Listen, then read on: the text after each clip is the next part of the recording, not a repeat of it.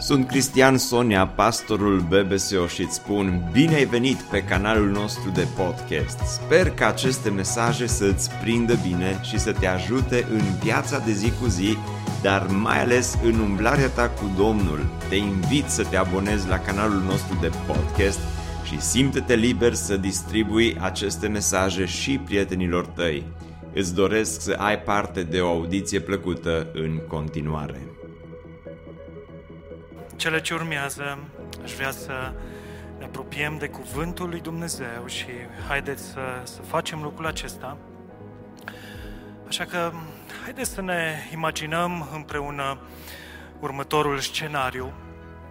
De altfel, un scenariu care foarte probabil s-a și întâmplat deja în cazul unora dintre noi. Să presupunem că pe la ora 3-4 dimineața soția își trezește soțul, scuturându-l puternic și spunându-i să meargă să verifice copilul nou născut. Bineînțeles, soțul se trezește destul de buimăcit, stă și ascultă timp de câteva secunde, după care îi zice soției, dar eu nu aud copilul plângând. Știu, răspunde soția, dar este rândul tău să mergi să vezi de ce nu plânge. Mi-amintesc cu drag uh, și astăzi, parcă de fapt a fost ieri, atât de repede a trecut timpul, mi-amintesc cu drag uh, prima seară, de fapt prima noapte pe care noi ca și familie, ca și părinți, am, uh, am petrecut-o împreună, în aceeași casă și în aceeași cameră cu primul nostru născut, cu Miriam. Bebeluș frumos. A ajuns acasă de la maternitate cu Miriam și toată noaptea respectivă, prima noapte, n-am închis un ochi. De emoție, dar și de stres. Pentru că nu auzeam pe Miriam, pe acel bebeluș mic, cum respira. Și eram atât de stresat că nu mai respiră. Și tot o trezeam pe soția mea, pe Sidonia, întrebând-o de ce nu respiră Miriam. Bineînțeles, mi-a explicat, m-am liniștit și apoi celelalte nopți au fost mult mai, mult mai ușoare, mult mai liniștite. Dar adevărul este că un bebeluș schimbă o mulțime de lucruri, nu-i așa? Noi cei care suntem părinți știm asta. Cei care încă nu sunteți veți afla. Un bebeluș, un bebeluș îți poate schimba obiceiurile, prioritățile și chiar și programul de somn. Adevărul este că un bebeluș te scoate din zona ta de confort. Și după ce vei aduce acasă de la maternitate acel uh, mic uh, gemotoc plin de bucurie, uh, viața va deveni aproape sigur mai zgomotoasă și diferită. Cumpărăturile, chiar și cumpărăturile vor fi puțin diferite. De asemenea, vei afla ce anume îl fac pe copil să zâmbească și ce anume îl deranjează. Iar cu trecerea timpului uh, veți putea spune dacă lacrimile sunt lacrimi de durere, lacrimi de furie, de supărare sau de frustrare. Nașterea unui copil aduce multe schimbări în viața părinților. Crăciunul este sărbătoarea nașterii unui prunc, a unui prunc care a schimbat totul. El a făcut nu doar o mare diferență în propria sa familie, în propriul său popor, ci o mare diferență în întreaga lume. Nașterea lui Isus are această menire să schimbe totul și pentru tine. De aceea, în această dimineață, mi-am permis să-l invit pe fratele Pavel să ne spună ceva despre nașterea care schimbă totul. De fapt, e povestea de Crăciun, e o variantă puțin diferită, pentru că este varianta lui Pavel. Dar este o variantă care are menirea să ne învețe trei lucruri în această dimineață. De aceea aș vrea să vă invit să vă ridicați și să deschidem Biblia la Galateni capitolul, 7, Galateni capitolul 4 și vom citi de la versetul 4 până la versetul 7. Galateni capitolul 4, vom citi de la versetul 4 până la versetul 7. Dar când a venit împlinirea vremii, Dumnezeu a trimis pe Fiul Său, născut din femeie, născut sub lege, ca să răscumpere pe cei ce erau sub lege, ca să primim înfierea. Și pentru că voi sunteți fii, Dumnezeu a trimis în inimile voastre pe Duhul Fiului Său care strigă, Ava, Tată. De aceea, nu mai ești sclav, ci fiu. Și dacă ești fiu, ești și moștenitor al lui Dumnezeu prin Hristos. Amin. Doamne, stăm în această dimineață în fața cuvântului Tău, un cuvânt deschis pentru ochii noștri. Doamne, ceea ce te rugăm este să vorbești nu doar minții noastre în această dimineață, ci să vorbești și inimii noastre. Doar Tu poți să faci asta. Și te rugăm să o faci. În numele Lui Isus Hristos. Amin. Vă rog să reocupați locurile.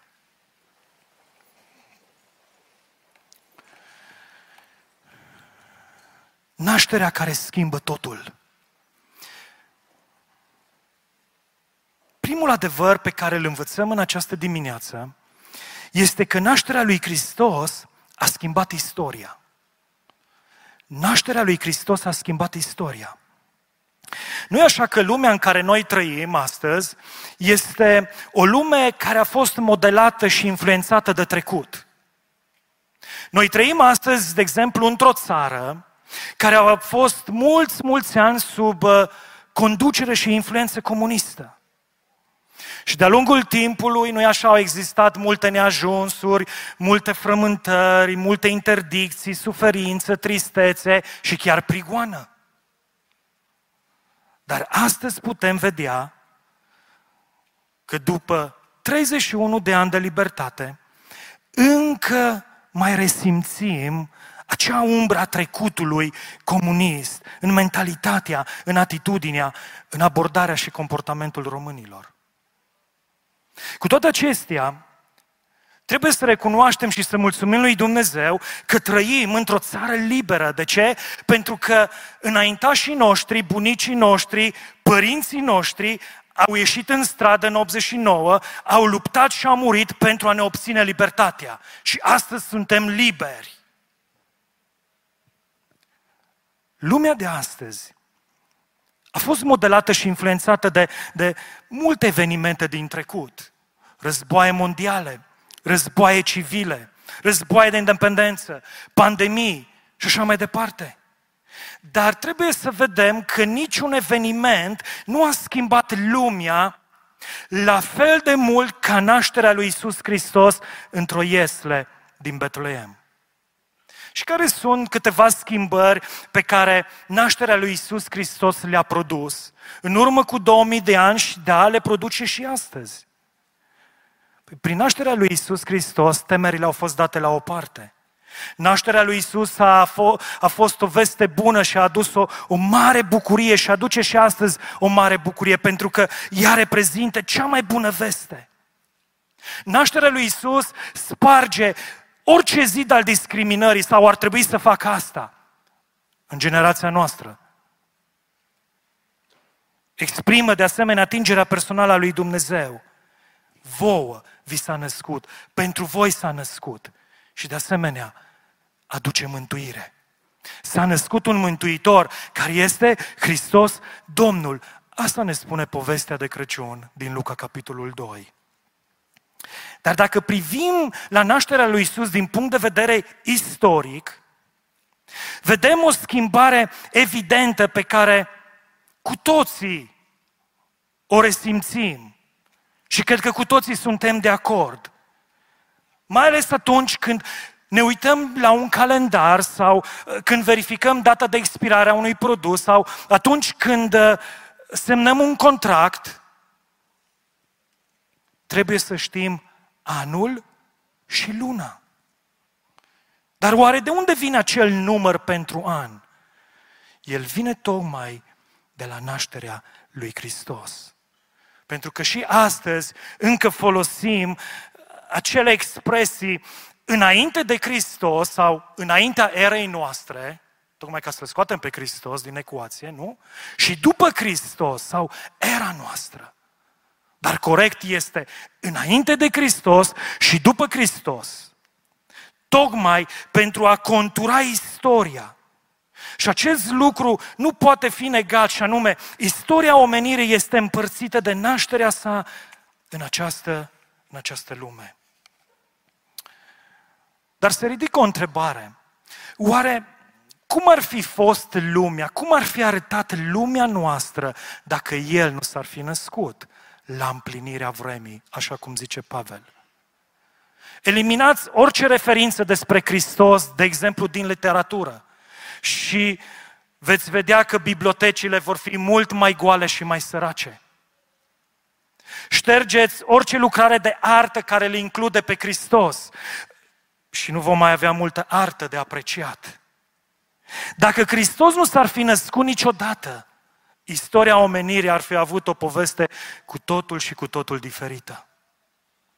Dar Hristos s-a născut. La împlinirea vremii, Dumnezeu a trimis pe Fiul Său, declară Pavel în versetul 4, prima parte.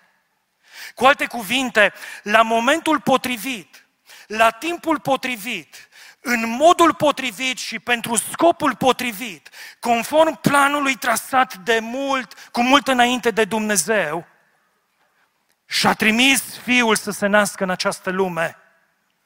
Și nașterea sa a schimbat istoria omenirii. Dar El vrea să facă mai mult de atât. Vrea să schimbe istoria vieții tale. Vrea să schimbe istoria vieții tale. El vrea să traseze o linie clară care separă în viața ta înainte de Hristos și după Hristos.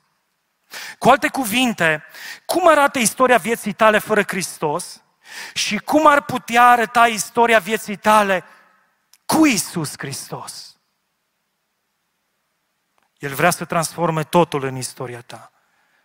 Biblia ne spune într-un mod atât de frumos prin urmare, dacă cineva este în Hristos, el este o nouă creație, este o nouă făptură. Lucrurile vechi au trecut, alea înainte de Hristos. Toate lucrurile au devenit noi, s-au făcut noi, alea după Hristos. Are sens? Nașterea lui Isus a schimbat istoria omenirii, dar intrarea lui Isus în viața ta va schimba istoria vieții tale. Pentru că atunci când Isus intră în viața unui om, Isus este cel care schimbă direcția în viața acelui om. Un creștin este o persoană care nu mai urmărește păcatul, ci urmărește dreptatea, sfințenia și neprihănirea lui Dumnezeu. Un creștin îl urmează pe Isus Hristos, urmând planul său pentru viața lui. De asemenea, când Isus intră în viața unui om, Isus îi schimbă dorințele. Un creștin vrea, dorește să-i placă din ce în ce mai mult lui Dumnezeu. Da, va continua să se lupte cu unele dorințe păcătoase și cu ispitele. De ce? Pentru că suntem carne, pentru că nu există poftă o poftă carnală. Dar dorința creștinului este să trăiască demn de Domnului. Asta este dorința lui finală. Și chiar și atunci când deșuiază un creștin, vrea să fie iertat, să fie curățit, să se ridice și să trăiască o viață curată de dragul lui Isus. Exemplul porumbelului. Un porumbel alb, imaculat. Momentul în care simte că e murdar, e pătat, face ce face și se curățește. Pentru că natura lui nu suportă să fie murdar. Și de asemenea, atunci când Isus intră în viața unui om, Isus schimbă și destinul acelui om. Când Hristos intră în viața ta, El nu șterge trecutul în sensul că îți șterge cicatricele trecutului și consecințele trecutului din viața ta, dar Hristos schimbă modul în care te raportezi la prezentul tău și modul în care te raportezi la viitorul tău. Hristos schimbă inclusiv modul în care te raportezi la, la trecutul tău, la faptele tale, la ceea ce ai fost. Pentru că nu mai simți acea povară a păcatului și acea vinovăție pe care o duce păcatul. De ce? Pentru că Hristos schimbă destinul tău. Și apoi oferă speranță și putere pentru ceea ce urmează în viața ta. Acesta este modul în care Isus poate schimba istoria vieții tale. Aș vrea să te întreb, ai avut parte de această schimbare în viața ta? Uitându-te astăzi la viața ta, la istoria vieții tale, poți recunoaște, afirma, identifica această schimbare reală? S-ar putea să fii o persoană bună, sau s-ar putea să fii uh, o persoană uh, morală, impecabil, o persoană religioasă, pioasă, o persoană care nu poți să-i aduci reproșuri. Dar ascultă-mă, dacă nu l-ai invitat niciodată personal pe Isus să intre în viața ta și să te schimbe, pierzi cea mai importantă schimbare pe care o poate experimenta o persoană, un om. Nașterea lui Isus reprezintă uh, cu adevărat un punct de cotitură în istoria omenirii. De aceea, el vrea ca nașterea lui să fie un punct de cotitură și în istoria vieții tale. Nașterea lui schimbă totul. Dar totul începe cu istoria vieții tale. Este primul pas. Este primul lucru. Pentru că apoi Pavel uh, continuă și, și se adâncește în acest cuvânt și încearcă să ne explice ceea ce urmează. Și al doilea lucru uh, e faptul că nașterea lui Hristos îți schimbă relația cu Dumnezeu. Vedeți progresia? Pleacă de la o chestiune generală, istorie, ce ține de toți și apoi se apropie de istoria vieții tale și apoi mai face un pas și zice Pavel, nașterea aceasta a lui Hristos începe să-ți schimbă relația ta cu Dumnezeu, devine mult mai personal. Într-o singură frază, cum ai descrie tu astăzi relația pe care o ai cu Dumnezeu, dacă ai o relație cu Dumnezeu? Oprește-te și gândește-te câteva momente, câteva secunde. Dacă cineva, un prieten, o cunoștință, cineva te-ar întreba, hei, spune-mi și mie, te rog, cum, cum, ce înseamnă relația cu Dumnezeu pentru tine? Cum poți să-mi descrii tu într-o, într-o frază, în câteva cuvinte, ce reprezintă Dumnezeu, relația cu El pentru tine? Ce ai spune? Probabil că majoritatea dintre noi am spune, hei, totul este ok, uh, între mine și Dumnezeu. Ce, ce întrebare e asta? De ce nu ar fi totul în regulă între mine și Dumnezeu?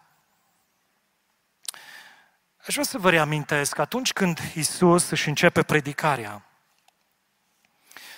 El începe prin a chema pe toată lumea să facă o schimbare Aduceți-vă aminte, pocăiți-vă, zicea Isus. Cu alte cuvinte, răzgândiți-vă, schimbați-vă viața, căci împărăția cerurilor este aproape.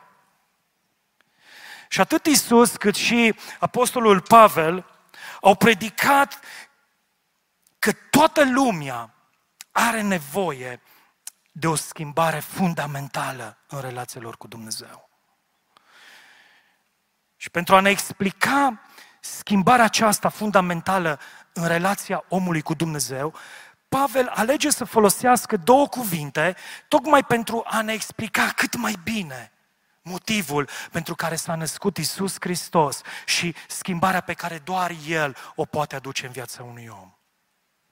Uitați-vă, versetul 4 și versetul 5, acolo găsim două cuvinte. Primul cuvânt, răscumpărare, și al doilea cuvânt, înfiere.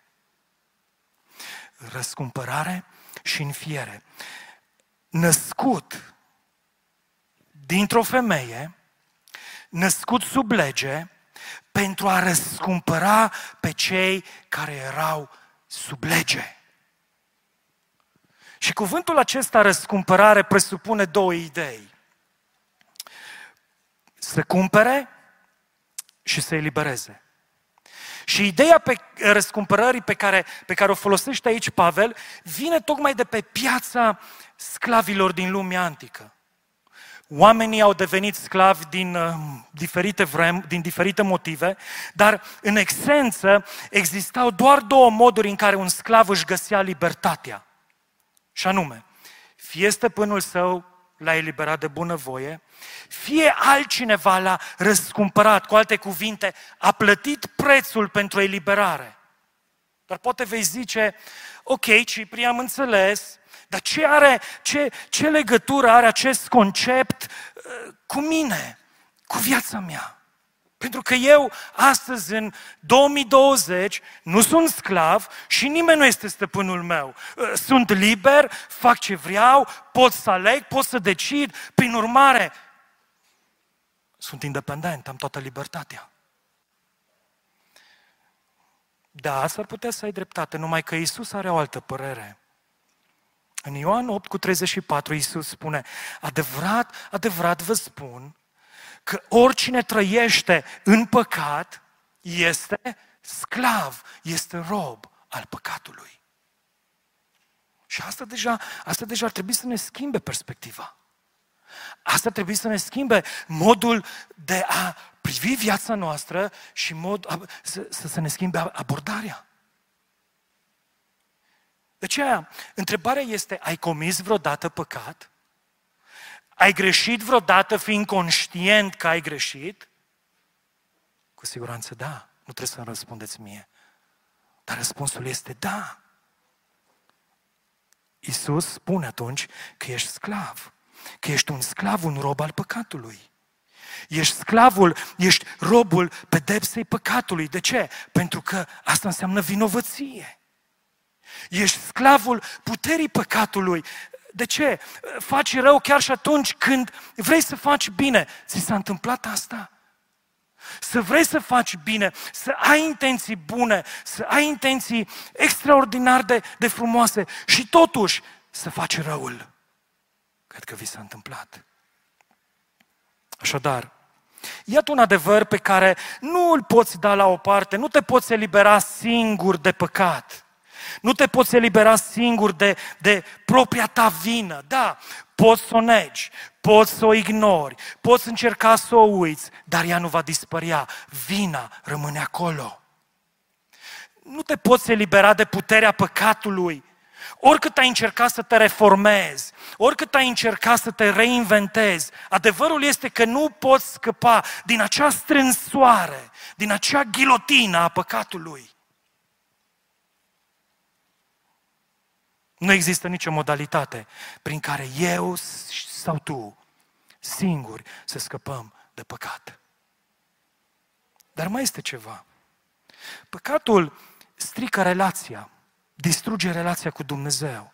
De ce? Pentru că Dumnezeu este sfânt, sfânt, sfânt. Și Dumnezeu urăște păcatul. Și atâta timp cât alegi să fii sclavul păcatului, relația ta cu Dumnezeu este distrusă. Este distrusă. Dar acum vine vestea bună. Asta ne zice Pavel. Asta ne spune, asta ne explică Pavel în textul pe care l-am citit. Dar acum vine vestea bună, cea mai bună veste și anume că pruncul născut în Iesa din Betleem te poate răscumpăra din păcat.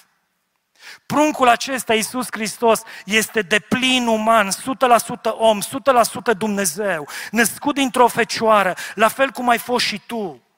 El s-a născut sub lege, adică supus cererii lui Dumnezeu de ascultare perfectă.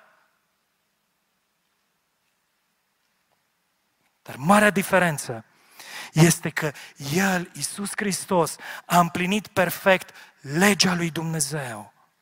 Știți de ce? Pentru că El nu a fost sclavul păcatului. Pentru că El a fost liber față de păcat. De aceea, doar El putea plăti prețul pentru libertatea ta, și anume propria sa moartă pe o cruce. De aceea, la Crăciun, noi ne amintim și de Golgota, ne amintim și de cruce, pentru că Betleemul și Golgota sunt la pachet. Ieslea și crucea sunt inseparabile. Nu se poate una fără cealaltă. Nu poți să vorbești despre Betleem fără să nu te gândești că cel ce s-a născut în Betleem, după 30 și ceva de ani, a plătit prețul răscumpărării noastre pe o cruce. Nu se poate una fără cealaltă. El s-a născut pentru a muri, pentru a ne răscumpăra de păcat, pentru a ne oferi un verdict și anume nevinovat în fața unui Dumnezeu sfânt, pentru a ne elibera de, de vinovăție, de înfrângere, de moarte veșnică.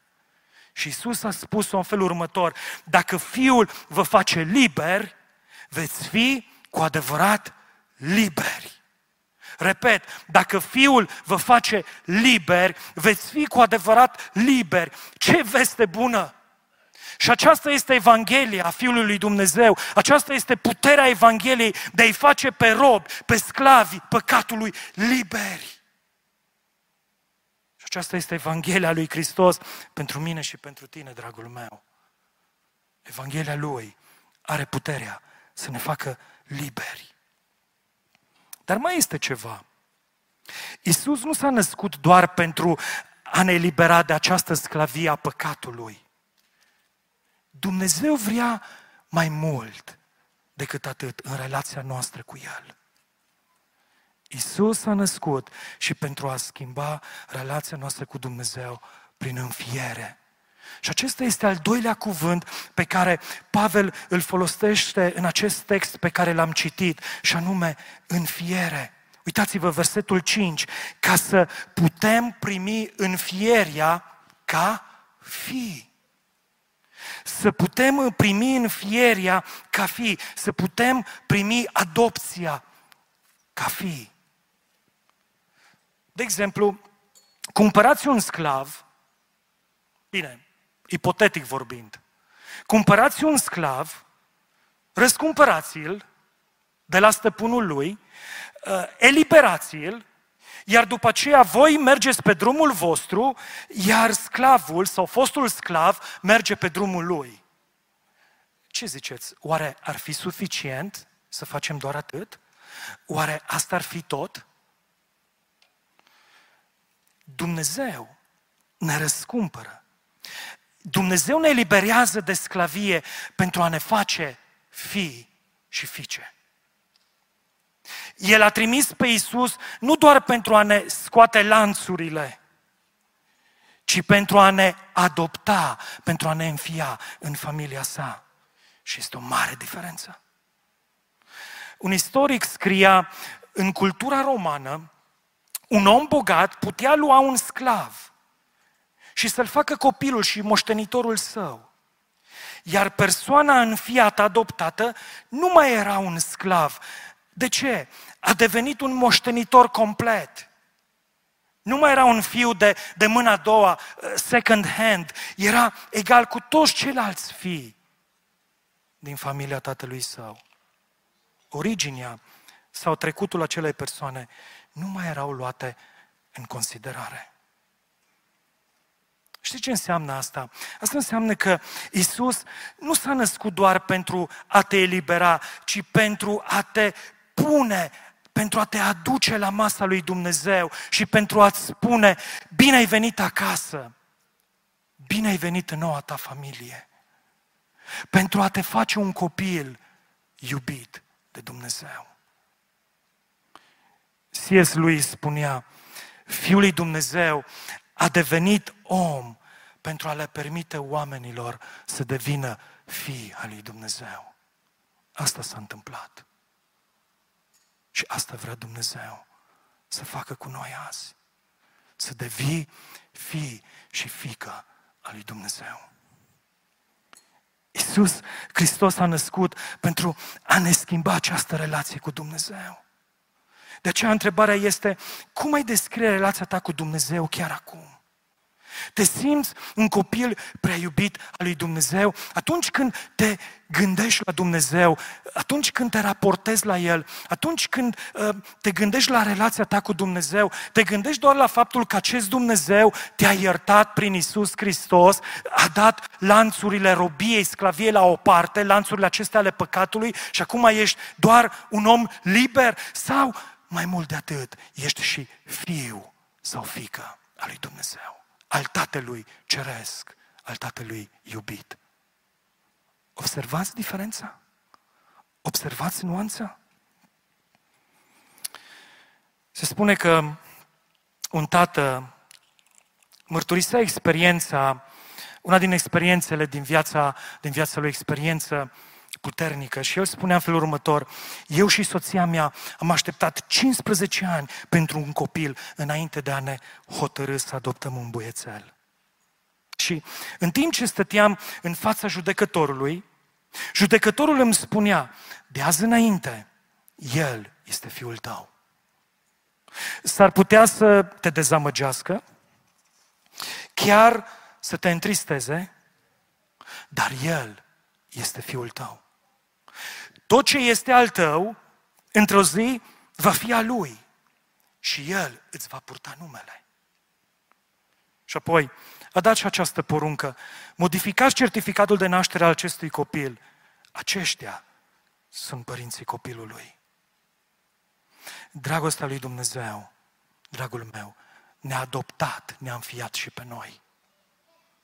Și mai este ceva, mai este încă o poveste care ar putea să explice și mai bine, să ilustreze și mai bine acest adevăr.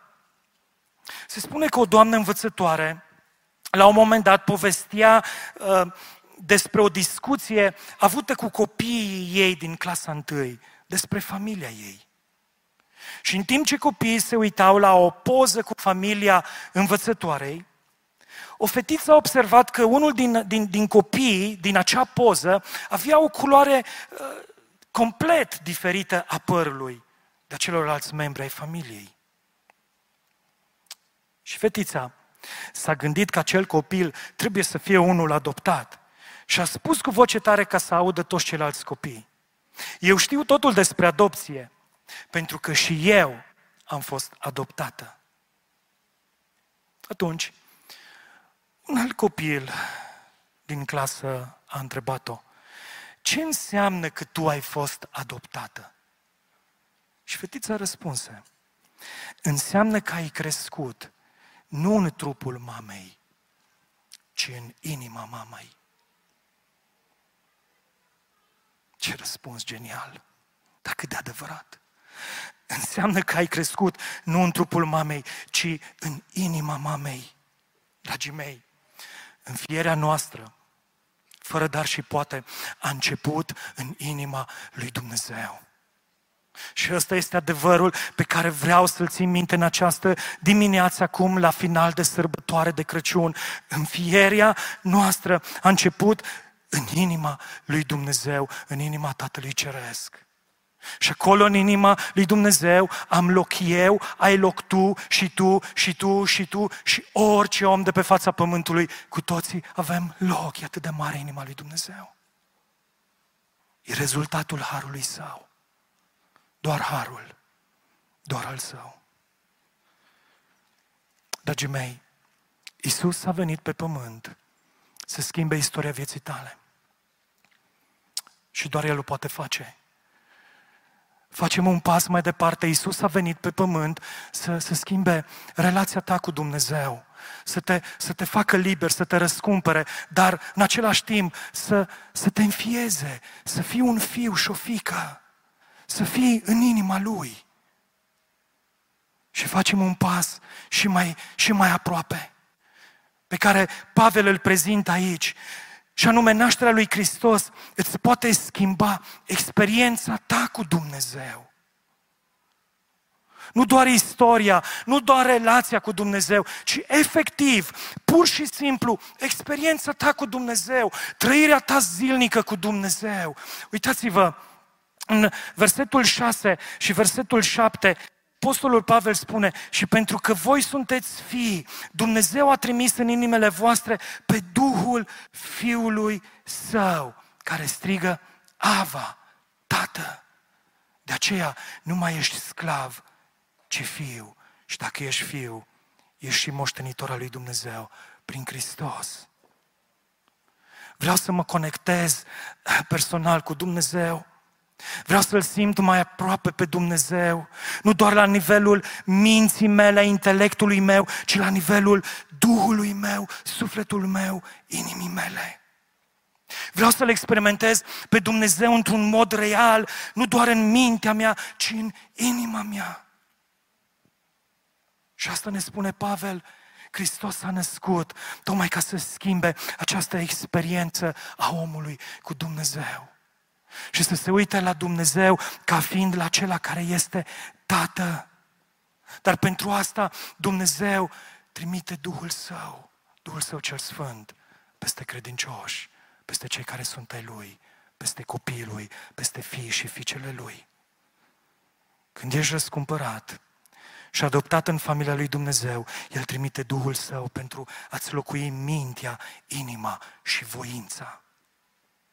El dă acea asigurare în inima ta că ești un copil al lui Dumnezeu, asigurarea care îndrăznește să-L numească pe Dumnezeu Aba, adică Tată, Tati, Tăticule. Sunt, sunt cuvinte calde Cuvinte de familie strigate de un copil care e plin de bucurie, poate chiar și plin de frică sau dragoste. Dar, dragul meu, acesta este genul de relație pentru care Isus a coborât din cer, a lăsat totul și a venit pe pământ. Tocmai pentru a ne permite să-L experimentăm pe Dumnezeu. Acea dragoste sigură și caldă dintre un tată și copilul lui. Astfel, dar, zice Pavel, tu nu mai ești sclav, ci ești fiu. Iar dacă ești fiu, Dumnezeu te-a făcut și moștenitor. De aceea nu continua să trăiești ca un sclav, ci trăiește ca un fiu, ca un copil iubit și prețuit de Tatăl tău cel ceresc. Și nu mai încerca, nu te mai sforța să ajungi la inima Tatălui. Pentru că tu ești în inima Lui. Tu ești în inima Tatălui. Aș vrea să închei împărtășindu-vă o poveste, o poveste care s-a întâmplat la mijlocul anilor 1850 în Statele Unite. Este o poveste despre Roaring Camp, o, o așezare, un orășel minier locuit de cei mai răi și duri mineri din vestul Statelor Unite ale Americii. Dar printre acei bărbați era și o singură femeie care încerca să-i servească pe toți ăștia. Și într-o zi, această femeie moare în momentul când dă naștere unui bebeluș. Și bărbații, minerii aceștia, iau bebelușul și îl așează într-o cutie cu niște cârpe vechi.